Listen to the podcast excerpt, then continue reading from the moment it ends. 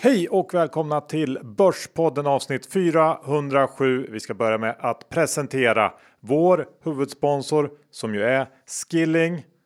Ni vet den svenska ägda multi-asset tradingplattformen som satsat på säkerhet, snabbhet och enkelhet.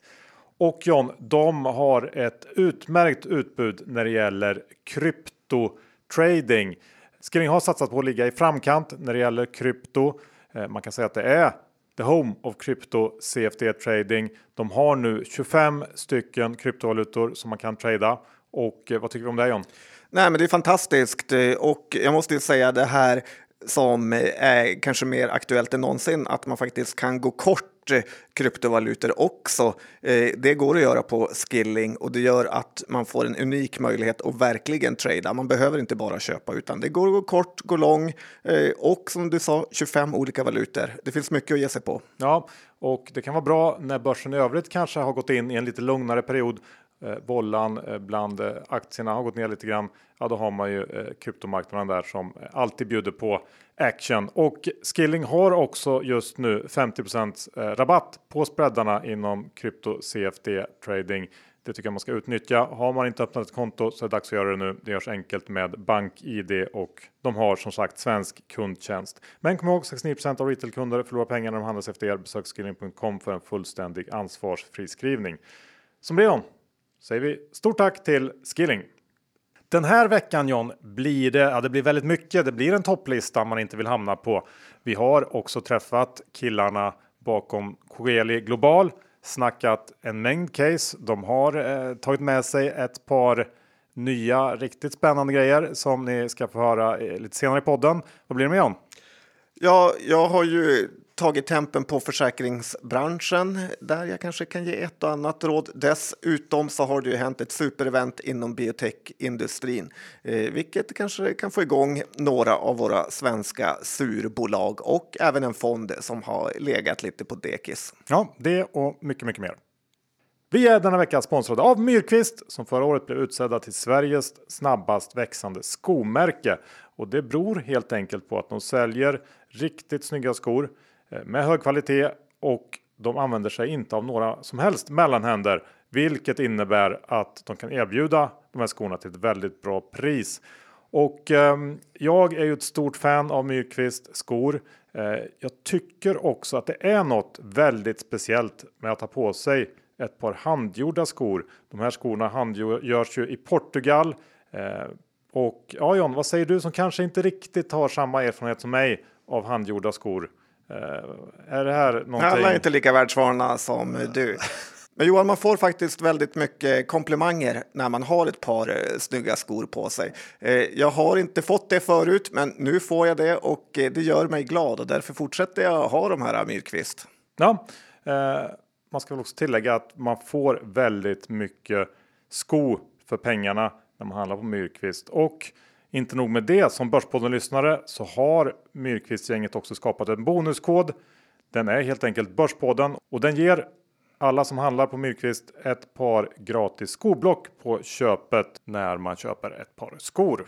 Det är bara att gå in på myrkvist.se eller om man är i Stockholm eh, i deras butik i Modgallerian för att shoppa loss. Så vi säger stort tack till Myrkvist!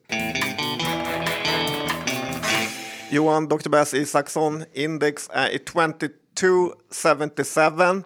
Eh, 22-27, eh, ganska små kryss. 22-77 tror jag blir det på engelska om man översätter. Eh, just det, så var det. Ja. Eh, och eh, småkrispig siffra. Eh, börsen väldigt högt upp, inte alls långt ifrån all time high läget. Vad säger du? Nej, men det gått starkt sista veckan. Är ju nära att bryta upp nu, men det är fortsatt trögt för tech tillväxt eller vad man nu vill kalla den här sektorn. Och visst, det finns fortfarande mycket som är för dyrt i den sektorn, men jag tror ändå att det faktiskt kan vara läge att börja leta case bland de här bolagen. Dels för att mycket av det som har etiketten värde handlas till mer eller mindre lika höga multiplar, men också för att jag tror att det kan eh, vara dags att gå emot det här inflationsnarrativet. Eh, vi har ju det här extremt tröttsamma som vi har klagat på några gånger. Världen gick två, tre eller fem år framåt i digitalisering under 2020. Men man får ändå fråga sig vad är digitalisering egentligen? Och till stor del så handlar det om att göra saker mer effektiva. till exempel att ta bort enkla repetitiva sysslor för att spara pengar och det här har företagen bevisligen varit väldigt snabba och duktiga på att göra under det senaste året och det borde också innebära att en hel del jobb som försvann under pandemin är bortdigitaliserade för evigt. Så när flaskhalsar försvinner och utbud efterfrågesituationen blir mer balanserad så kommer antagligen inflationsrädslan ebba ut och fokus kommer att skifta igen. Det kan vara lite tidigt, men som, eh, som jag ser det så tror jag att man selektivt i alla fall kan börja köpa den här typen av bolag igen. Och det är väl kanske lite det också som behövs, behövs för att pusha upp eh, börsen eh, lite ytterligare. Ja, det känns eh, lite som att sommarstiltjet har eh, kommit och det har väl inte hänt några megahändelser heller som eh, förändrar den synen på varken upp eller nedsidan så att man kanske får ligga och skvalpa här ett tag. Ja, den stora försäkringskraschen Ja, och eh, du vet ju att jag har ju ganska så sinnessjukt bra kontakter inom försäkringsbranschen och vi pratade under coronakrisen om att eh, försäkringsbolagen blivit väldigt snåla med att betala för skador och att försäkringsbolagen då ifrågasätter skador väldigt mycket för att deras så kallade free float som Warren Buffett lärt hela finansvärlden vad det är, alltså den premie man betalar in till försäkringsbolaget eh, som de då tar och investerar i aktier till viss del i väntan på att eh, skador ska betalas eh, hade minskat rejält i och med börsnedgången. Men nu däremot när börsen är på all time high så kastas det pengar på eh, de som ansöker om försäkringspengar. Jag vill inte uppvigla till fusk, men försäkringsbolagen är nu övergödda med pengar och ifrågasätter inte en skada hit och dit. Så funderar man på om man ska få ersättning för sin borttappade mobil eller cykel eller vad som helst så rekommenderar jag att man tar och kollar med sitt försäkringsbolag för de är väldigt eh, generösa just nu för de har pengar. Bra, tack sparekonomen John. Då eh, går vi över till en, den här topplistan som jag är lite sugen på. Näringslivets tre mest hatade chefer. Ja, vill du sätta in någon där? Eller vill du komma efteråt när du fått ja, höra jag kan komma efteråt. den riktiga topplistan? Nej, men nummer tre, jag tar det baklänges, räknar ner, är Marcus Strömberg på Academedia. Hans bolag får skit i alla lägen. Media framställer Marcus Strömberg som att han mjölkar kommuner på pengar. Han lär ut ingenting och diskriminerar alla utom de rikaste barnen. Ja, nu förstod jag hur du menar. Jag tänkte mer internt nästan, men eh, ja, det kan jag ju köpa. Då har jag direkt den, men jag gissar att den personen jag tänker på kommer att komma kanske etta. Får se. Ja. Nummer två, Martin Tiveus. Ah, det var min etta. Okej, okay, ja. ja. Det finns alltid någon som är mer hatad. Eh, Attendo blir ju konstant förnedrade. Jag såg till och med Dyngbaggegalan på Instagram igår, hade ett klipp på honom när han gjorde bort sig. Eh, corona skylls på de här privata vårdhemmen och hans egna aktier har kollapsat i värde. Jag undrar hur mycket han önskar att han var kvar som vd på Avanza, där han var en legend efter att han hade breakdansat på första firmafesten. Ja, dessutom så ser det ju ut som att han har åldrats något kopiöst under det här senaste året. Eh, jag tror faktiskt att det har varit riktigt, riktigt slitigt för Tiveus. Eh, tycker lite synd om honom nästan. Ja. Eh, nummer ett, kan du gissa? Nej, det var ju Tiveus så att jag kan inte gissa. Okej, okay. men det är ju Klarna Sebbe. Det spelar ingen roll att han är, har startat Europas största startup, att han har förändrat näthandeln och skapat hur mycket aktieägarvärde som helst. Medias hat mot Klarna Sebbe är ofattbart stort. De skriver osanningar om hans aktieförsäljningar och eh, sen hakar lowlife människor på och eh, vill pissa på honom för att de har fått en påminnelse på 49 kronor en gång. Eh, jag måste eh, säga själv att jag gillar Sebbe Klarna mer och mer för varje dag och jag hoppas han stannar kvar i Sverige länge. Något sätt eh, hakat upp det på honom. Jag tycker inte att han känns så hatad faktiskt. Det tycker han är ganska älskad också faktiskt. Jag, Nej, jag är en hypersensitive person Johan, så jag känner sådana saker. Jag tycker inte ens att det är en topp trea faktiskt. Däremot så skulle jag som bubblare kanske slänga in alla Lundinbolag eh, som ju konstant alltid är hatade. Ja, men de är mer onda än hatade. Ja, men det är en, ja, en kombination där kanske. Då. Ja. ja, bra, då har vi rätt ut det. Uh, vi, ska vi säga någonting om Avanza då? Det har varit lite uh, ja, snack kan man säga kring Avanza i veckan. Ja, och Avanzas vd tackade idag Sveriges Radio för avslöjandet om de här siffrorna som hade läckt ut eller vad det nu var. Och det är en sån uppenbar pinsam mediacoachning. Eh, men om jag vore Avanza så skulle jag vara lite mer försiktig med andra saker också. Eh, deras chattforum är ju numera överfyllda av länkar till det här ökända eh, Discord-forumet där det i sin tur ljugs och håsas något enormt. Och om nätmäklarna ens vill låtsas försöka vara rumsrena så borde de förbjuda de här Discord-chattlänkarna. Eh, för eh, om det inte kan sägas i det vanliga forumet eh, så behövs det inte sägas. Avanzas aktiekurs har också backat en hel del sista tiden. Från toppen på 325 till nu 250. Så frågan är om inte Rickard Josefsson börjar hänga lite löst om man gör bort sig en gång till. Eh, Nordnet och Avanza är nu faktiskt nästan lika stora. Det är bara någon miljard här i eh, skillnad i marknadsvärdet. Mm. Ja, de får nog eh, absolut händer mycket där. Jag tror inte att han hänger löst i och för sig än, men ehm, visst får tänka sig för. Vi eh, går över till någonting helt annat och det är X-Food som förra veckan köpte Bergendals i en stor affär inom den svenska dagligvaruhandeln och eh, Bergendals är ju faktiskt, eller var kan man säga kanske, den fjärde största spelaren på den här svenska grossistmarknaden och Xfood köper också 10% av Citygross med option och köpa upp sig till 30% där. Och det här känns ju som en no-brainer för Xfood. Eh, de räknar med ungefär 200 miljoner synergier som ska eh, realiseras successivt fram till 2025 och eh, totalt sett så ser det här förvärvet ut att kunna bidra med upp till 10 i ökad EPS om allt går som det ska. Men den här affären ska ju också granskas av Konkurrensverket och givet hur konsoliderad eh, den svenska marknaden redan är så är det nog inte helt säkert att man får ett godkännande och eh, jag tror också att det är det som gjort att aktien inte rört sig så där jättemycket på eh, den här nyheten än. Några kommentarer? Nej, men jag tycker det är lite löjligt hur eh, de här konkurrensmyndigheterna ska stoppa alla affärer. Titta på de internationella jättarna. Vi behöver starka svenska bolag så att jag tycker verkligen att de ska få slås ihop.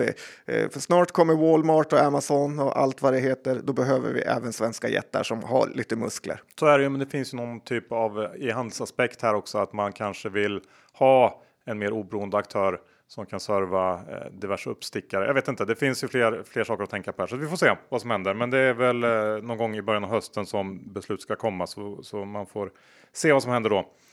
Um, Sleep Cycle har noterats, den här sömnappen. Och du har testat John? Ja, faktiskt det har jag gjort. Det kom in på börsen igår och det är en liten hype med sömn nu. Eh, och jag vill bara föra till böckerna, Johan, här, att det finns ingenting jag respekterar mindre än män som snosar på morgonen. Ligger och drar sig i täcket och det är så varmt och gott. Eh, är det ens män, kan man fråga sig? Nej, jag tycker nog att man kan ifrågasätta det. Ja, faktiskt. Men vi är alla, alla olika. Eh, hur som helst, med tanke på den här hypen så får man väl ändå säga att första dagens handel igår var lite av en besvikelse och Eh, Eh, det här med att ekonomijournalister har stört sig på att det har noterats en fastighetsbolag på börsen eh, har ju, ja, är ju, kan man förstå. Men nu bör de oroa sig lite mer när det noteras en appsbolag. Eh, vi har faktiskt lynchprovat den här Sleep Cycle nu i några dagar och de har en smart approach med att man får testa appen gratis i sju dagar, men sen binder man sig direkt på ett år. Eh, men dock bara för 299 kronor, så att eh, det blir lätt att man bara fortsätter och eh, när man då betalar via App Store så slipper man dessutom allt besvär med kreditkort. Så att det känns nästan som att det inte kostar något. Men efter att ha provat nu appen under ett tag så undrar jag om den ens fungerar. Den säger att jag somnar efter 7 till 8 minuter, men två av de här nätterna så vet jag att jag inte somnade så fort och eh, då undrar man lite om man kan eh, faktiskt lita på resten. Huvudägarna kränger ut en massa aktier, vilket känns eh, svajigt.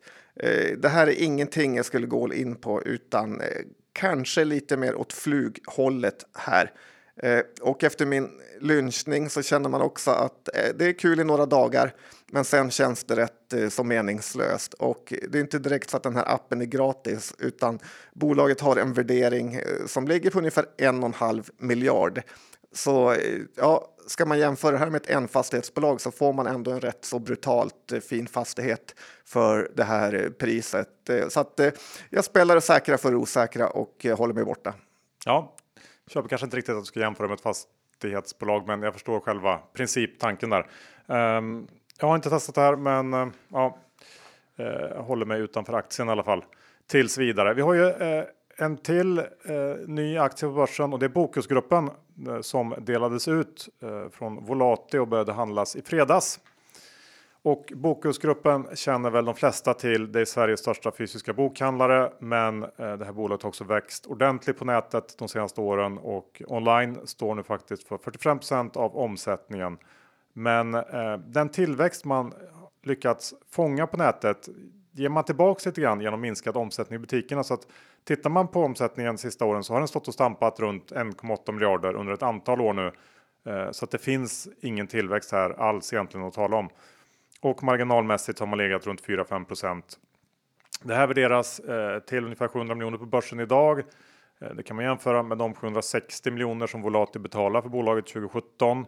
Eh, multiplarna är låga, men det ska de nog också vara för den här typen av business tycker jag i alla fall. För även om de växer fint online så är konkurrensen betydligt tuffare där. Det är lägre marginaler eh, och samtidigt så tror jag att man under överskådlig tid kommer att få brottas med det här butiksnätet och hela tiden ta hand om butiker som blir olönsamma och så vidare.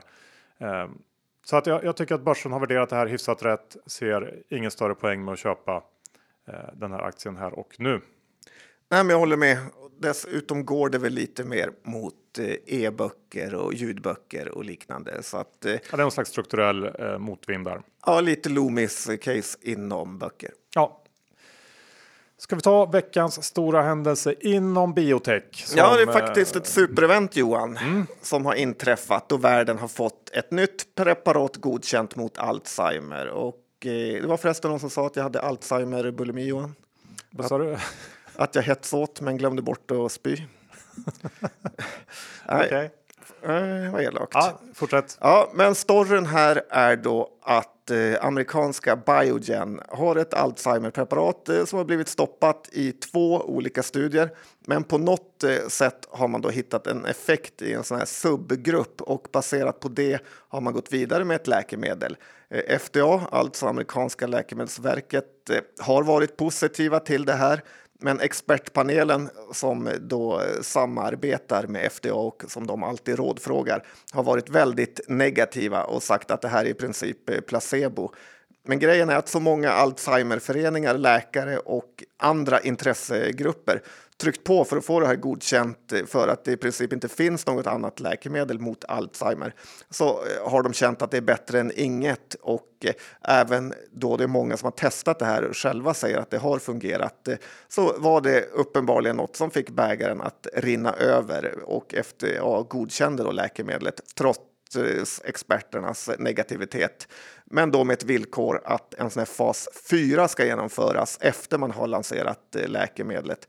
Och eh, den säger dock Biogen då ska vara klar 2030, vilket innebär att de kan sälja det preparatet fram till dess och eh, den här behandlingen är ju inte gratis utan kommer kosta ungefär 56 000 dollar per år som de mest eh, troligen är placebo då enligt experterna. Men det som är spännande för den svenska biotechsfären är ju att BioArctic som är noterat på Stockholmsbörsen har samma target eh, som proffsen säger, men eh, typ samma verkningsmekanism eh, som ligger bakom den här medicinen, hur man ska ta bort placket på hjärnan. Och Biartic då ska då ha en 2.0 version av Biogens läkemedel. Och många säger att det här resultatet som Bioartic kommer med är mer tillförlitligt än vad Biogens eh, var. Och det som dessutom är väldigt positivt för hela läkemedelssektorn är att FDA nu är mer öppna för att godkänna nya läkemedel som varit lite av ett problem sista åren. Och eh, det här har ju verkligen fått aktiekurserna att reagera uppåt. Biartic var ju upp nästan 40 procent när det här eh, eh, resultatet kom och dessutom är det väldigt kul för Gladiator som är storägare i Biartic. Eh, för Max Mittregger behöver verkligen en hit eh, och det verkar han ha fått just nu. Ja, jag har inte så mycket att tillägga. Det är väl bara att uh, hoppas att även BioArctics grejer funkar, även om uh, jag på något sätt har lärt mig att vara väldigt, väldigt skeptisk, även om allt ser bra ut. Ja. Mm. Um, jag tänkte också ta upp um, ett bud. Vi har ett bud här i veckan och det kom ju på lilla uh, Feelgood, vårdbolaget. Uh, budgivare finska Tervei Stalo som är eh, Finlands största privata eh, vårdföretag, marknadsledare inom företagshälsovård. Eh, man smäller till med en premie på 43% i det här budet och Feelgood, då som är stora inom företagshälsovård men också har faktiskt har en egen Kry-liknande lösning passar såklart perfekt in i Tervei Stalos verksamhet. Och Feelgood hade redan innan det här budet haft en väldigt stark utveckling på börsen Eh, i år och antagligen så finns det ett ganska rejält uppdämt vårdbehov som även kommer att gynna den här typen av, av vårdaktör eh, de kommande åren och ehm, eh, trots att den har gått väldigt starkt så är det väl inte, var det väl inte superhögt värderat innan budet. Så att det, det, det känns som ett vettigt bud tycker jag. Kul för alla aktieägare. Det har varit en eh, ganska tråkig aktie ändå i många år. Och eh, sen tycker jag också att det vore konstigt om det inte kom fler bud i den här typen av lite bortglömda small caps eh, framöver. Ja, jag tyckte jag läste i Affärsvärldens Golvet för några månader sedan att det snackades om bud på Feelgood och de har ju en eh, bra hybrid mellan både online och vara på plats eh, på marken. Eh, det märker man ju hur bra det är nu under eh, corona. Men som du säger, det finns säkert mer bolag som eh, förväntas köpas upp nu. Ja. Bra, eh, då ska vi snacka lite fina case med eh, Andreas och Henrik på Coeli Global. Ja, det ska vi göra. Och ni vet ju att eh, Andreas Brock har ju skrivit en väldigt bra bok om eh, multipel och hur man värderar bolag eh, som han lottar ut. Så Johan, tycker man att det här är ett eh, intressant avsnitt så kan man väl lajka på Twitter eller skriva en kommentar att man vill ha en bok så skickar vi en av de här tio exemplaren som vi har fått av Andreas Brock. Perfekt. Vi har en once in a lifetime opportunity att det, bjuda på. Så är det. Ja, det är så att investmentbolaget Dastra som säkert många lyssnare känner till eh, via vår intervju med Robert Aldin för inte så länge sedan. De är ju på väg till börsen och söker nu en ekonomidirektör. Eh, arbetsuppgifterna de rymmer ekonomi och administration samt support till vd och styrelse och eh, när det gäller kvalifikationer så ska man ha erfarenhet inom värdepapper, finans och bokföring. Att få jobba med Robert Aldin och eh, vdn på Edastra, Christian Hellman, känns ju fantastiskt eh, roligt och en otrolig möjlighet. Dessutom nu när Edastra är på väg in till börsen. Så får man det här jobbet eh, så behöver man inte vara orolig mer. Nej, Edastra söker en glad person som är ordningsam och har kapacitet att jobba mycket. Eh, vill man läsa på mer om Edastra så finns det på deras hemsida samt LinkedIn. Och eh, vill man söka det här jobbet då ska man skicka CV samt ett följebrev till info.edastra.com.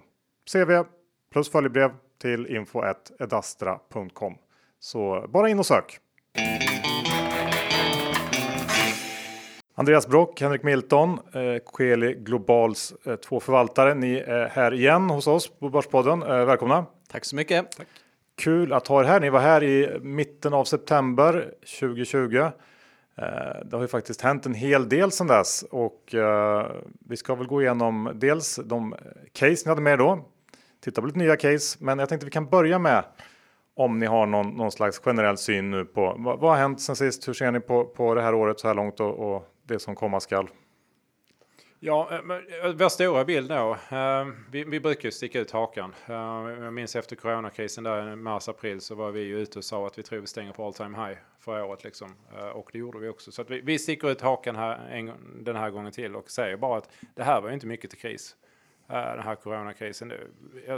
Rent allmänt ingen, ingen, ingen stor grej. Liksom, det är inga företag som har gått i konkurs. Det är inga stora bankförluster. Det är inga stora kreditförluster. Det här var ju, här var ju ingenting. Liksom. Eh, sen har vi just nu ett enormt problem i, mellan utbud och efterfrågan. Och det är inte det att dels har ju efterfrågan kommit tillbaka men jag tror rätt mycket har redan normaliserats framförallt i Sverige, USA och så vidare. Vi nu närmar vi oss snart normaliserad nivå.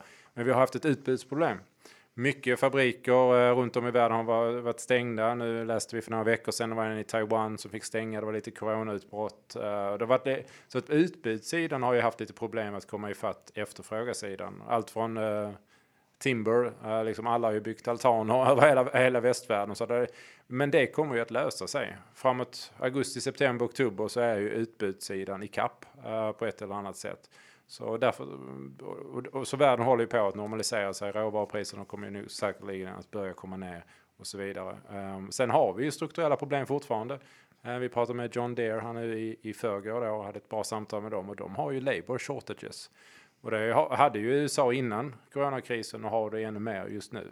Så att där är ju en, en, där är ju en brist i vissa industrier på arbetskraft. Men vad beror det på egentligen att det saknas arbetsfolk mer nu än innan corona? För I USAs fall så handlar det väldigt mycket om Trump. Han stängde ju gränserna. Det är väldigt svårt uh, att, att komma in och de kör ju sin ekonomi i glödhet. Uh, de jobbar ju, USA, lyssnar på centralbanken på USA, de pratar ju väldigt mycket om att minoriteterna där måste arbetslösheten komma ner och, och eh, alltså, eh, tidigare eh, folk som inte har varit i arbetskraften för ett eller annat skäl, eller suttit i fängelse eller något sånt att de också ska liksom få en chans att komma in i, i arbetsmarknaden. Um, så att de kommer ju köra ekonomin glödhet, ännu glödhetare denna gången så att de verkligen, det, den den arbetskraften kommer in i, i systemet igen. Men amerikanerna, det är ju en, den, ekonomin var ju glödhet innan, uh, innan corona och den är ju ännu glödhetare nu. Så att om ni vill prata om inflation och, och så vidare så kommer den ju först dyka upp i USA. Men den vet jag aldrig om den dyker upp i Europa igen. Det är en bra fråga. För förra gången ni var här så var ni 0% oroliga för inflation eller att räntan inte skulle stiga. Har du förändrat den synen lite? Man kan ju se nu att eh, nu ligger ju eh, långräntan, den amerikanska, ligger ju hovra ungefär på 1,6 procent. Så att den har ju inte riktigt prisat in eh, alltså den höga ränt, alltså inflationspiken som vi hade nu för april tror jag, som var väl upp mot 4 procent eller någonting.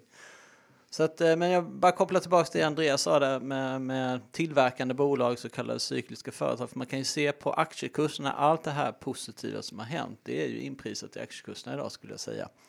Jag reste upp morgonen, öppnade Dagens Industri, det stora varningstrianglar på, på värderingen på Stockholmsbörsen och jag förstår det. För jag menar, det har gått otroligt starkt och det brukar ju alltid vara som med börsen, den överskjuter och den underskjuter och för närvarande så har vi nog överskjutit lite grann, i alla fall på cykliska företag.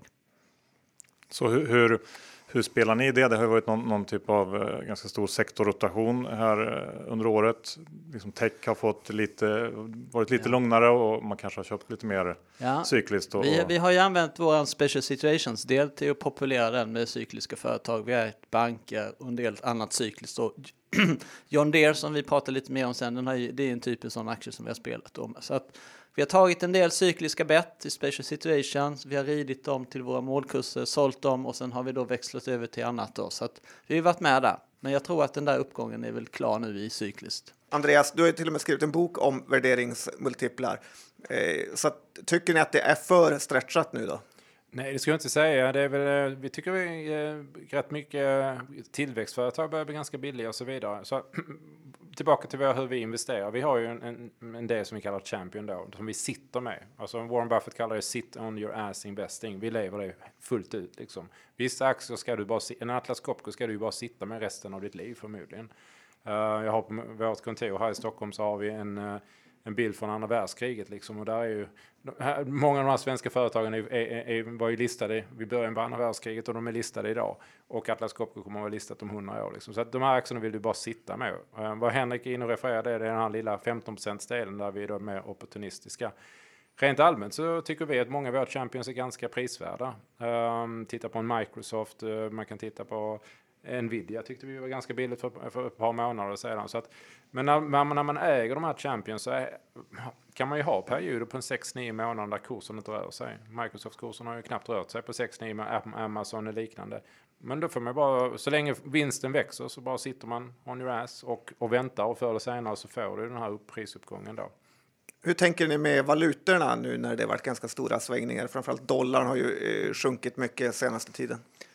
Ja, I vår form så är det så att, att vinsterna, vinsttillväxten i bolagen, den, den, över, den, den, den växer mer än valutan kanske kan förstöra. Då, så att säga. Ibland har vi valutan med oss, ibland har vi valutan mot oss. Men, men vi går alltid in med den ansatsen att en vinsttillväxt ska vara större än vad valutan kan påverka negativt. Så att vi har inte haft några problem med det faktiskt. Och bara skicka med där eh, till den som lyssnar på det här. Nästan vad du än köper så har du en valutaexponering. Om du köper ICA så har du enormt mycket valutaexponering. Det är bara potatisen och morötterna som är prisade och mjölken kanske i, svenska kronor. Allting annat, köttet, eh, nästan allt du handlar är prissatt, vetet, eh, brödet är, är prissatt egentligen i andra valutor. Så att det, du kan inte köpa någonting, något företag idag utan att ha eh, en, en viss andel euro, en viss andel dollar underliggande. Vi har ungefär 50-55% dollar sist vi räknade ut det, underliggande exponering. Vilket, och om man har en svensk portfölj så har man kanske 25-30. Jag, jag skjuter från höften men, men, men någonting ditåt. Så att valuta för oss är, är um, över, över lång tid ganska irrelevant. Um, uh, utan det är ju, våra företag växer ju vinsterna med, med väldigt 15-20% per år. Och då om du har några valutakurser som rör sig hit och dit, det spelar egentligen ingen större roll. Nej, rimlig poäng.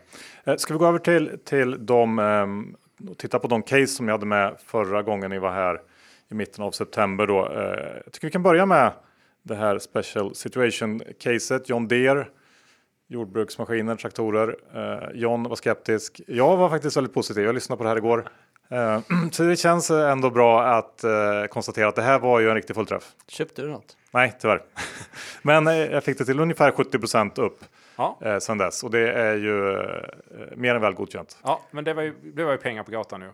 Uh, världens finaste traktorstillverkare, nummer ett, Rolls-Roycen av alla traktorstillverkare som kanske investerar, vi uppskattar ungefär en miljard dollar mer i R&D än nummer två i branschen.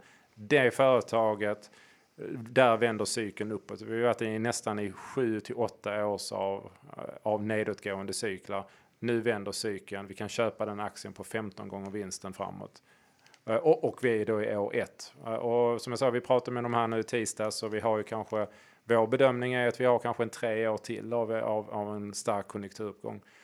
Så, så många, många saker har ju varit på, om vi tittar på lastbilssektorn, där är vi tillbaka till normaliserade nivåer och så vidare. John Deere pratar ju om att de fortfarande efter det här året är 40 procent liksom under någon sorts peaknivå och så vidare. Så där har vi väldigt mycket att göra. Så att vi, vi uppskjuter sen vi var här. Vi sparar ju de bästa casen till Börspodden. Mm, bra, bra.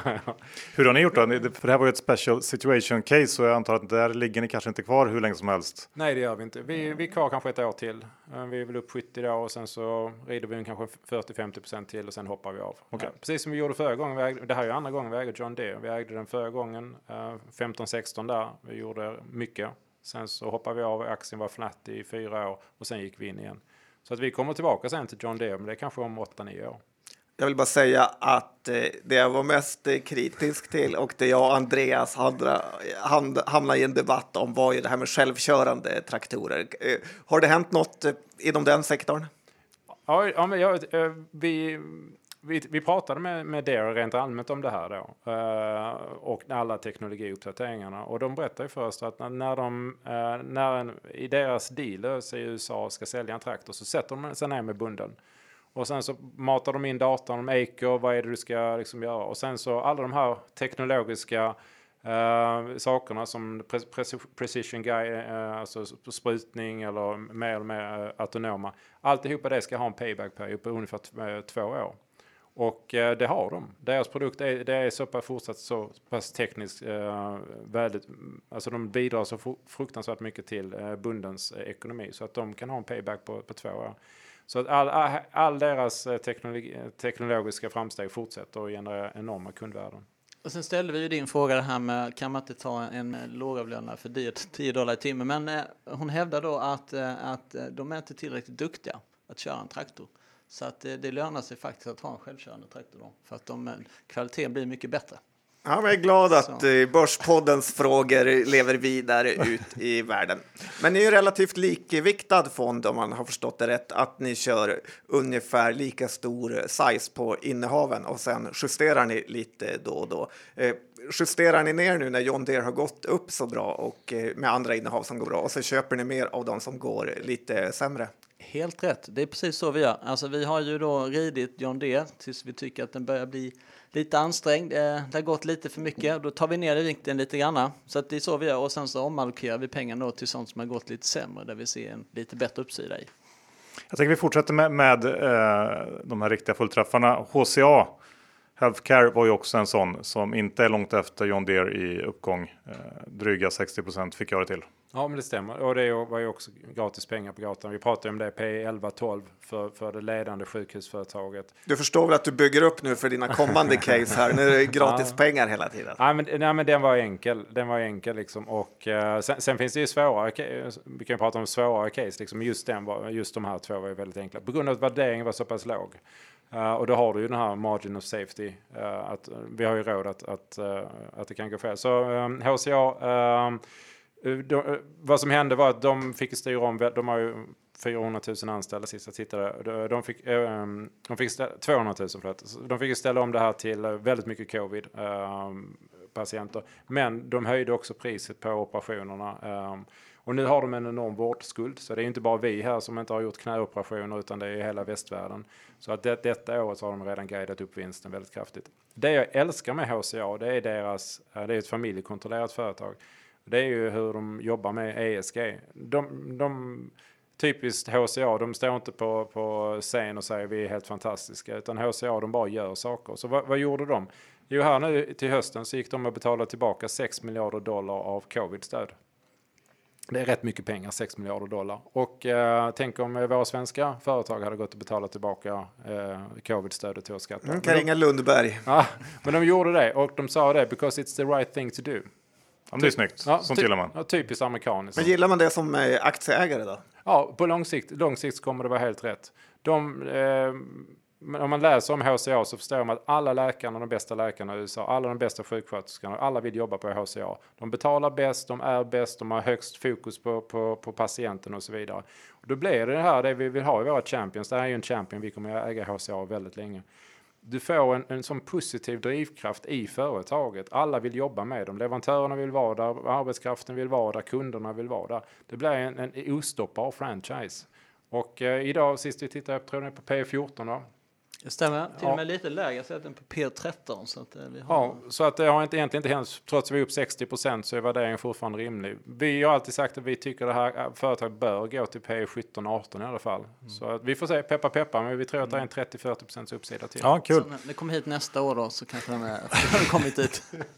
sen, sen, hade vi eh, två stycken case som har gått ungefär eh, 10 procent mm. som är eh, godkänt. Och det var Adidas och eh, den här börsoperatören ICE. Mm, det stämmer det. ICE eh, har ju fortsatt att växa upp ungefär 10 procent. Eh, det är ju inte DEAR eller HCA-klass på dem, men det är ändå 10 procent så att vi har tjänat pengar på den.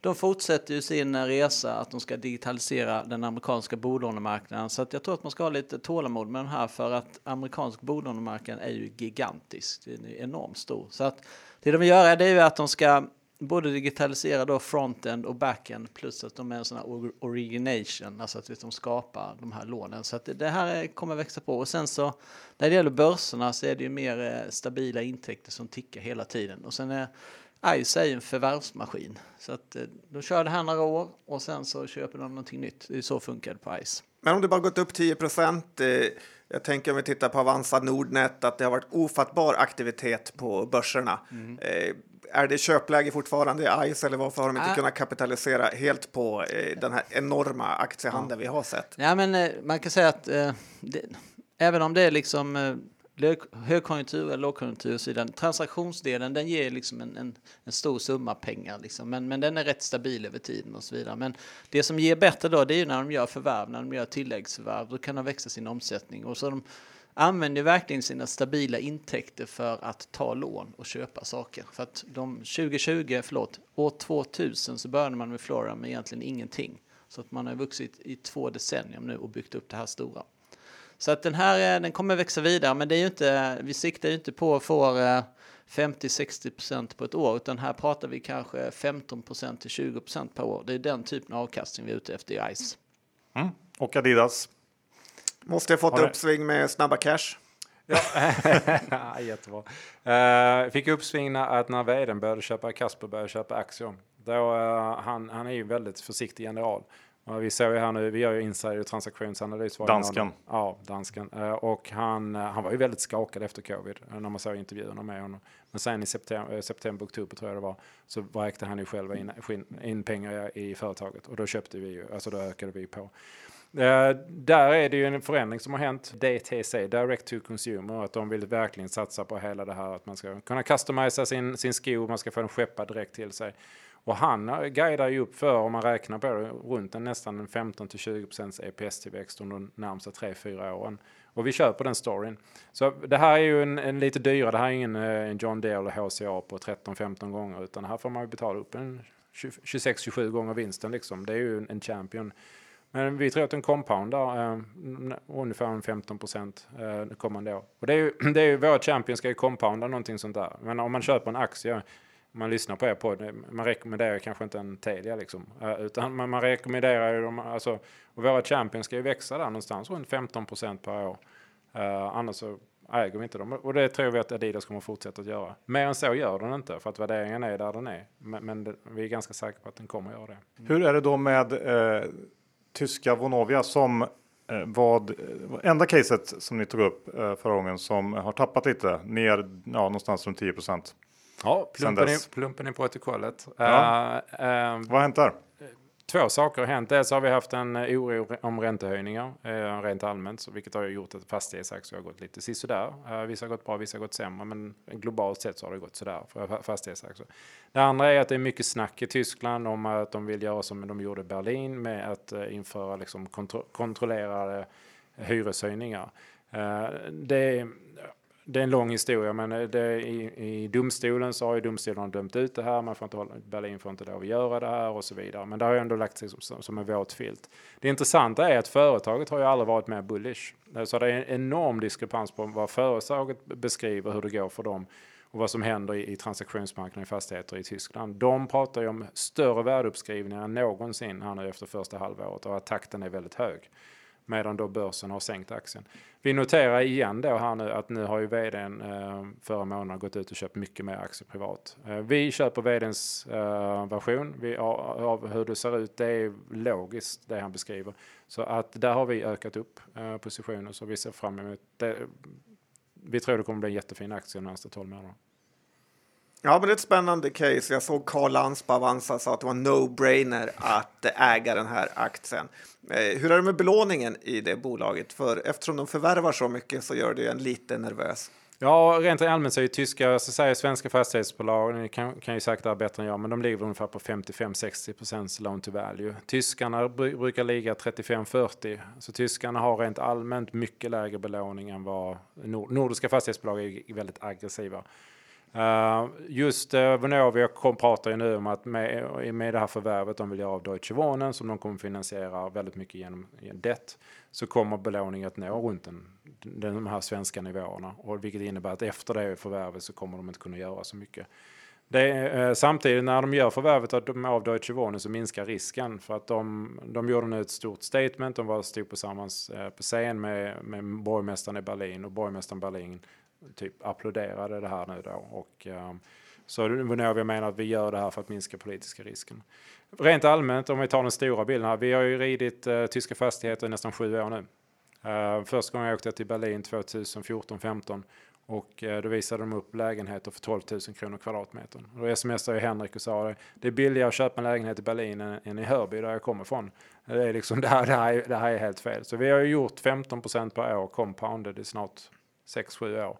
Och nu börjar vi ju, har vi ju hela tiden pratat om att vi börjar ju närma oss slutet på den resan. Att nu, nu blir ju kanske förväntningen mer 10-15 än 15-20. Uh, eh, just nu, och därmed så är Vonovia väldigt billig just nu.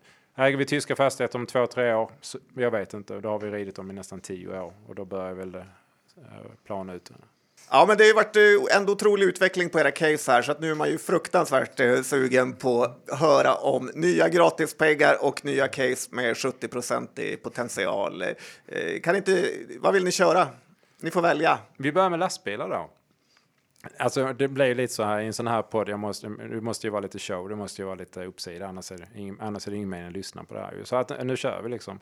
Uh, Traton är en aktie vi, har, vi, har, vi är upp nästan 20 på. Vi skriver ju om den vår, på vår hemsida. kl.se global i vårt månadsbrev. Så skrev vi för ett par månader sedan att vi har köpt Traton och att marknaden missförstår den. Eh, låt mig utveckla miss, missförståendet i, i marknaden. För det första så är det att säga med att Traton är ett hemskt namn. Jag vet inte vilken liksom, mediafirma i Berlin som kom på det här. Vilket fruktansvärt namn. Jag läste att det var någon typ av eh, sammankoppling av transport och eh, ja, något, det andra kommer jag inte ens ihåg. Nej, nej, fruktansvärt namn. Och vi tog faktiskt upp det här med Traton och har sagt till dem att snälla byta namn. Det är kaxigt. Ja, ja, ja men, men seriöst alltså. Hur, hur kan man komma på det? Men under sig gömmer ju Scania. Och där är den första delen som folk inte riktigt förstår att Scania har ju väldigt, historiskt väldigt mycket eh, exponering mot Brasilien och Brasilien är ju en väldigt bra business för dem. Och om man tittar på rent allmänt vad som händer i Brasilien så går den brasilianska lastbilsmarknaden mycket, mycket bra. Så vi tror att folk eh, inte riktigt förstår att hur bra Scania kommer att gå 2021 och 2022. Det andra saken som, som marknaden inte riktigt förstår det är att de har köpt Navistar, eh, vilket är då i, Eh, vad heter USAs ledande uh, åkerier. Jag tror det är helt strategiskt helt rätt att göra och även om inte dealen, affären i sig kanske adderar jättemycket till EPS så tror jag för, för traten som företag så var det helt rätt att, att få in en fot i USA och mer skala. USA är ju en väldigt bra lastbilsmarknad, bra marginaler. Så att jag tycker att det är strategiskt sett var helt rätt. Eh, så när man pratar multipeln på aktien så tycker jag den borde öka. Och den tredje saken eh, där, där folk har eh, Missförståndet är ju omstruktureringen av MAN. Så att Traton är, ju Scania, där tjänar de alla pengarna och sen har du MAN som har varit ett sorgebarn. De, tack vare coronakrisen, går tillbaka till det, det enda som coronakrisen egentligen liksom, tror jag resulterar i eh, en, en, en av de få sakerna det är ju att folk, företagen lyckas städa upp. Massor med företag har ju städat upp eh, från höger till vänster. Traton har ju lyckats eh, städa upp MAN så att de har ju nu fått igenom att de ska säga upp en stor del av sin arbetskraft, eh, framförallt i Tyskland, Österrike och så vidare. Och det här innebär att när vi räknar på det för ett par månader sedan, jag ringde Henrik här klockan nio en kväll och jag satt och, satt och modellerade Traton, så ringde jag och sa att eh, vi tror det finns många variabler med att, att Traton bör göra en 2 miljarder i net income 2022. Och vi köpte den när den var på market cap var lite över 11 tror jag. Mm. Så det betyder att vi köpte Traton på P 5,5. Uh, och då, ja, var ju Volvo på 13. Uh, och liksom, diskrepansen är ju, det, det blir ju absurt. En pizzeria i Eslöv kostar ungefär fem gånger vinsten. Eh, så att det, det, det blir liksom, det, ja, det blir alldeles så. vi, vi är upp med 20 procent. Eh, vi tror att vi kommer att nästan dubbla våra pengar på Traton.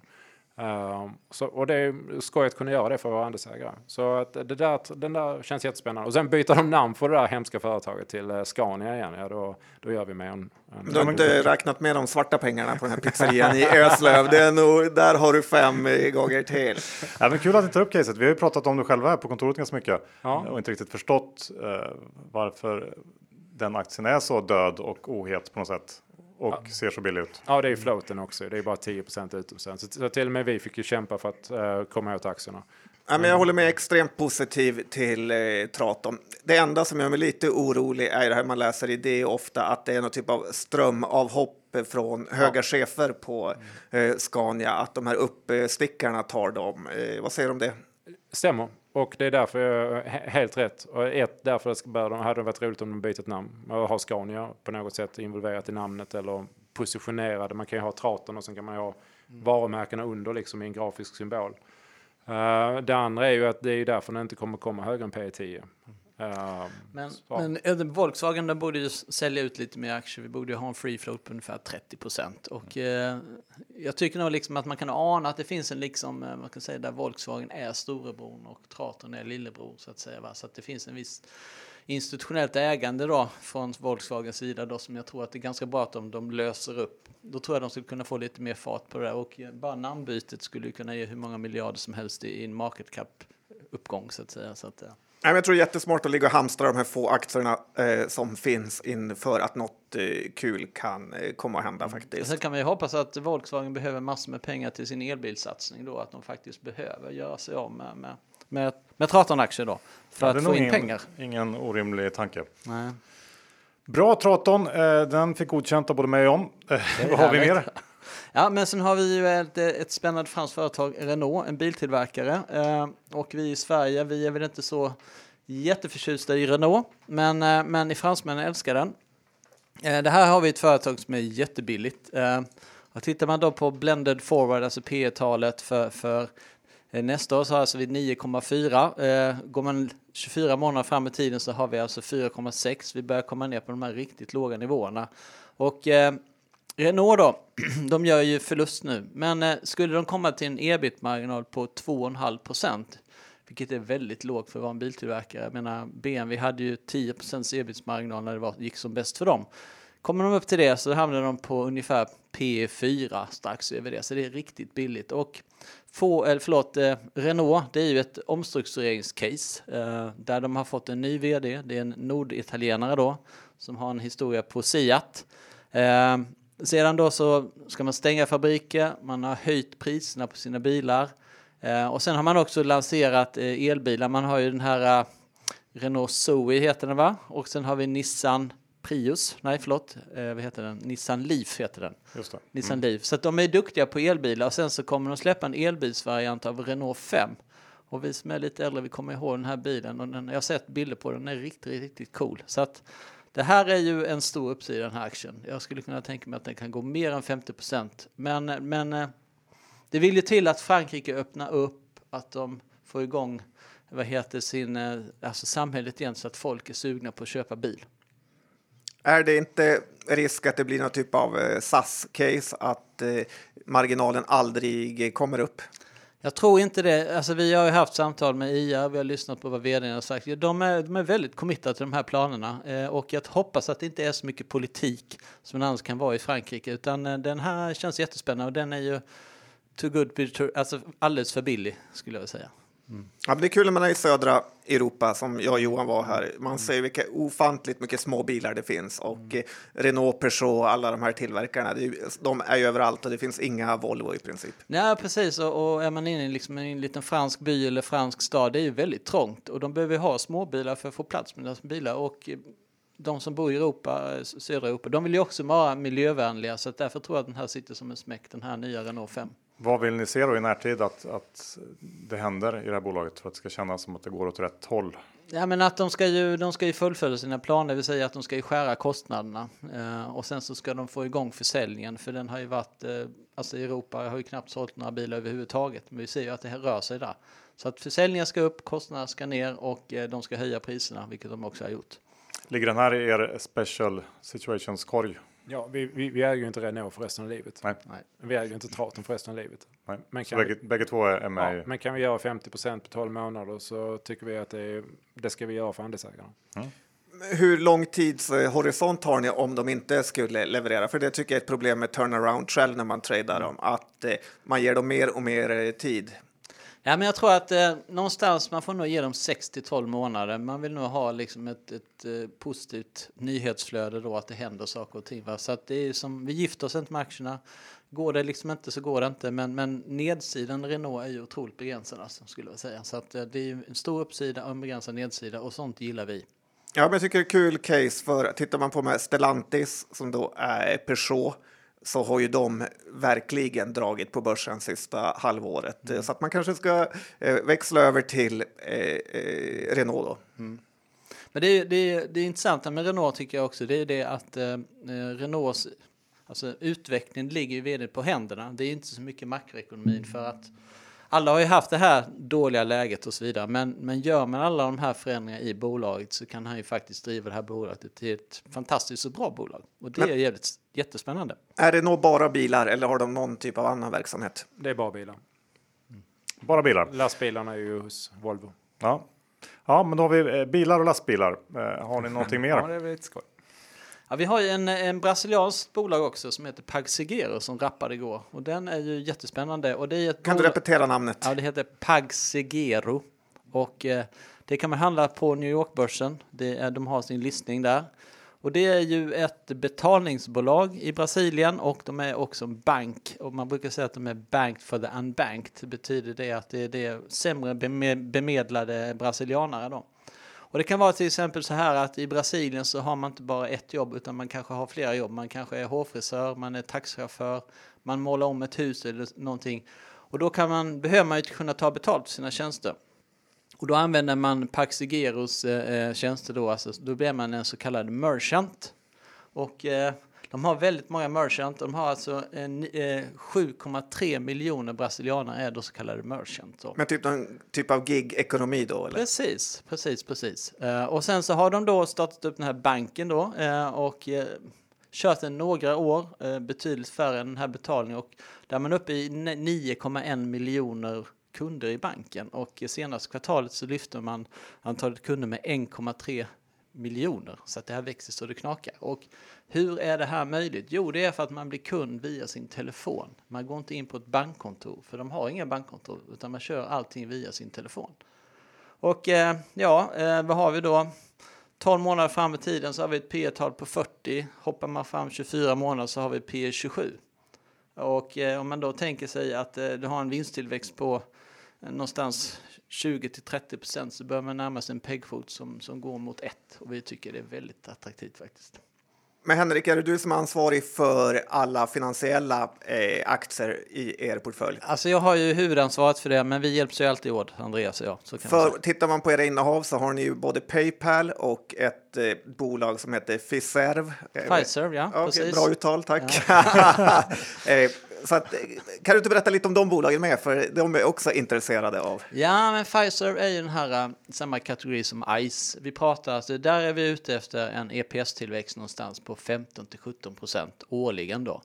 För att de har ju en, en business som växer kanske 6-7 procent i omsättning.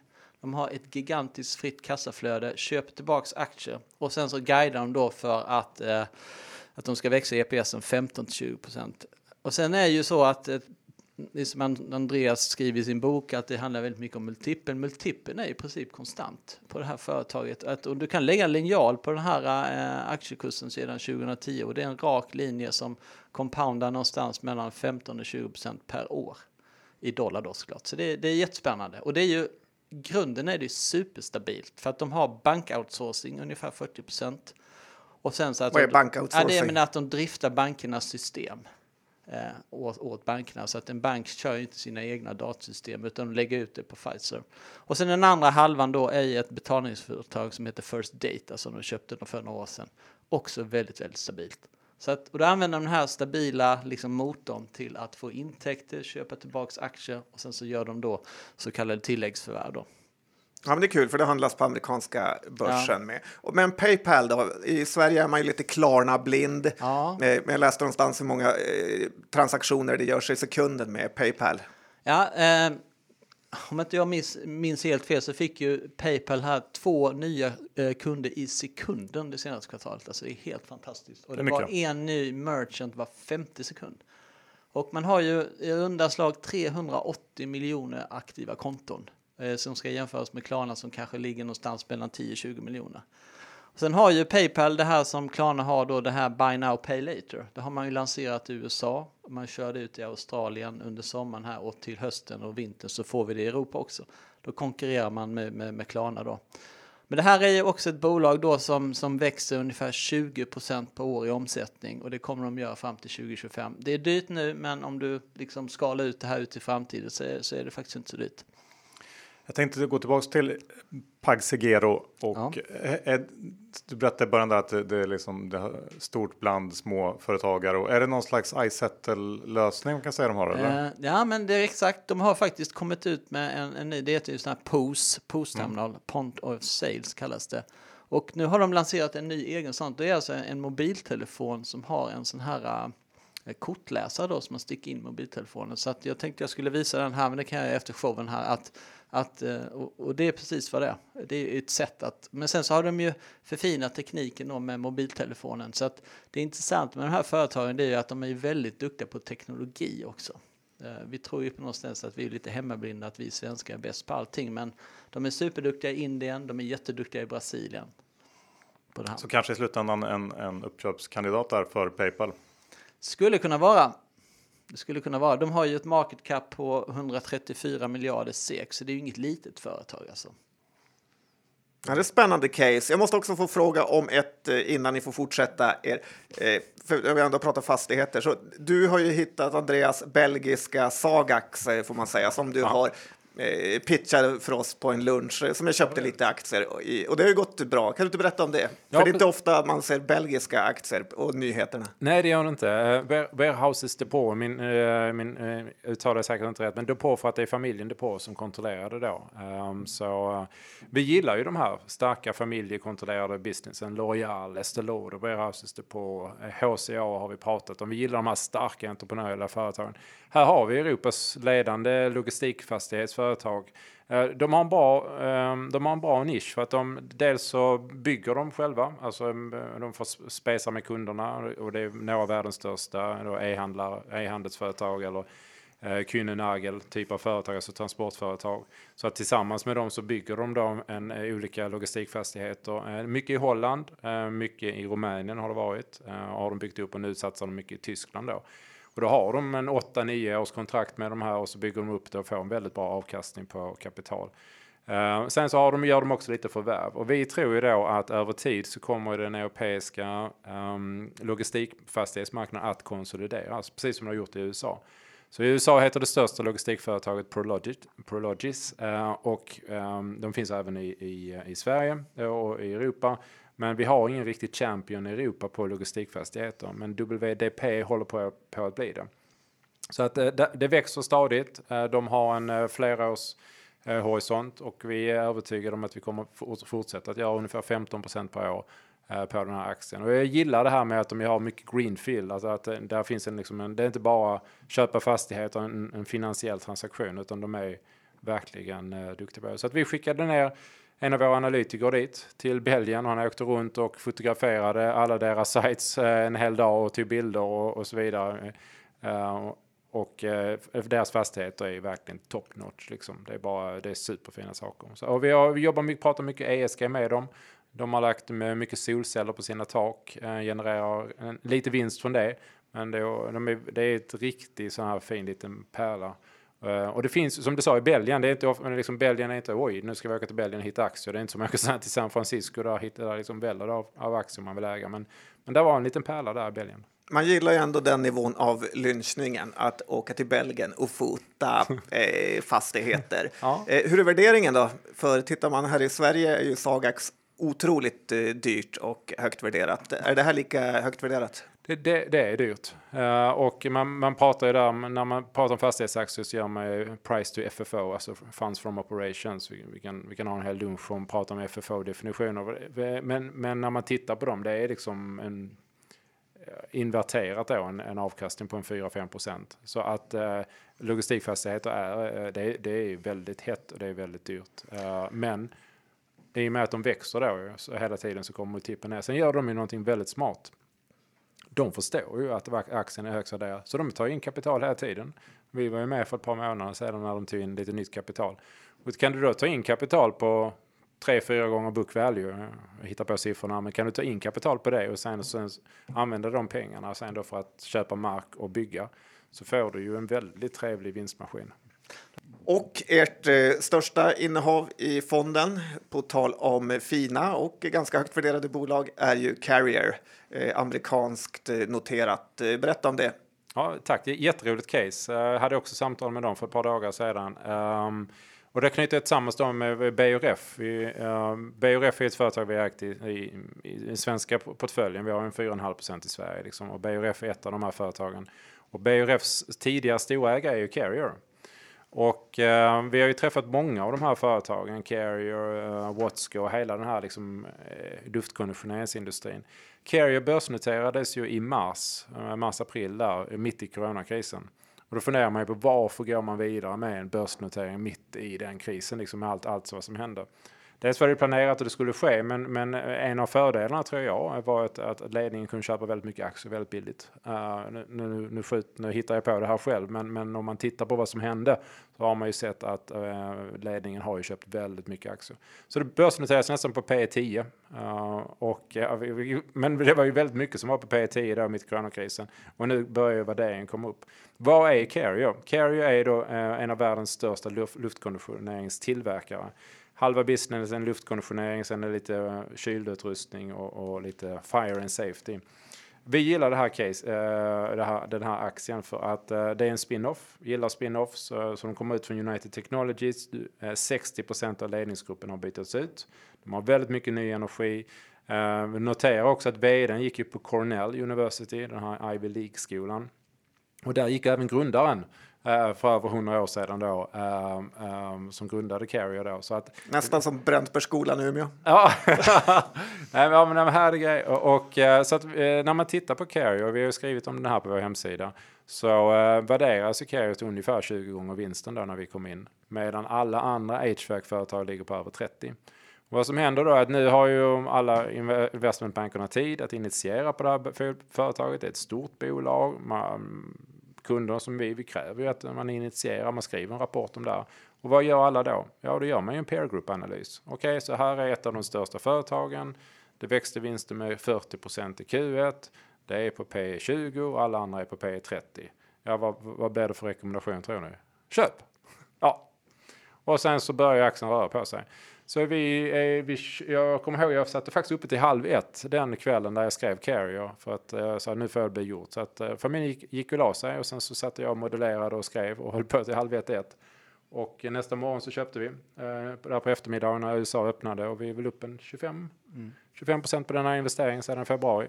Men det är modigt att eh, du så snabbt gör det här till fondens största innehav. Ja, aktien går ju väldigt bra också. Jag kan inte få den stoppa. Så vi, vi har ju börjat sälja av den nu, liksom, äh, minska ner den. Men äh, aktien bara går och går. Den har ju vuxit till sig själv kan man säga. Ja. blivit ett av de största innehaven. Ja, man såg ju på System Airs rapport här, eller Air kanske, ja, att eh, det var ju en fantastisk rapport de levererade. Så det verkar ju verkligen eh, gå bra i den industrin. Men ja. varför krängde de ut eh, BRF då? Ehm, ja, de hade väldigt mycket leverage eh, och de behövde, de behövde så, eh, sälja av den delen för att få ner sin skuldsättning. Sen så är ju BRF en distributör av deras produkter och eh, jag tror att det händer en del där i den kedjan. Vi äger ju BRF ju, och vi, BRF börjar nu med sitt eget varumärke, sin egen private label. Eh, så att det verkar hända en del saker där. Så att jag tror att eh, både Watsco och jag tror även uh, BRF, jag har inte pratat med dem om det, men jag kan tänka mig att alla ville nog liksom att det var dags att separera rollerna mellan producent och distributör. Så att, så att det kan kanske bli lite mer flytande roller här framåt. Men, men primärt var det förmodligen för att ta ner skuldsättningen eh, på direkten. Och sen så var det väl eh, nya ledningen var vi kanske inte så sugna att flyga till Malmö eh, hela tiden och sitta i styrelsemöten. Även om man kan göra det på Teams så kräver det ändå ett visst commitment. Vad ni hör oss nu när ni hört oss prata, vi fokuserar på vissa industrier. Lastbilar, bilar. Ja, men eh, vi har ju ägnat tio år eh, åt att titta på den industrin. Vi känner att vi kan det. Henrik pratar om finans och fintech. Vi har spenderat sju år nu på att besöka. Vi har besökt Visa, Mastercard. Vi har varit i Brasilien och besökt paymentföretag. Vi tycker vi kan den industrin. Fokusera på de industrier som vi, vi bedömer är rätt eller fel att vi kan. Och sen så hittar vi de här aktierna och det kan vara på P3, 4, 5 i vissa industrier och det kan vara på P25 i andra liksom. Men vad de har gemensamt är att de är fantastiskt fina företag. Vi kallar det världens finaste bolag i vår fond. Och, och, så sitter vi med de här champions, världens finaste företag i väldigt många år. Och så ibland gör vi lite förändringar, säljer Visa, köper Paypal, men det är ju liksom en fine tuning. Uh, eh, och vissa delar går ibland lite sämre, som just nu går fastigheter lite sämre, men över tid får vi en himla fart i fonden. Och det är ju det som gör att fonden går upp i värde. Mm. Och hur mycket har ni underförvaltat eh, kapital nu? Ja, vi ligger ju på närmare 9 miljarder i förvaltat kapital eh, och eh, det har vuxit på väldigt bra och vi är väldigt tacksamma för att, för att mycket av den här eh, stigning i förvaltat kapital kommer faktiskt i att, att aktierna stiger i värde. Så att, och är det någon av, av som lyssnar idag som är kunder så, så tackar vi för förtroendet för att förvalta era pengar. Det är någonting vi tar vansinnigt allvarligt liksom. Och vi vill ju få dem att växa. Det här fonden ska öka i värde över tid. Nej, men det är extremt kul tycker jag att vi har en fond som vågar ge sig in på den globala marknaden och eh, dessutom presterar väldigt bra. Ja, och riktigt spännande case ni hade med idag. Jag gillar flera av dem faktiskt. Um, så det, vi får väl uh, ta en träff igen om ett halvår någonting och se hur, hur de här casen har utvecklat sig.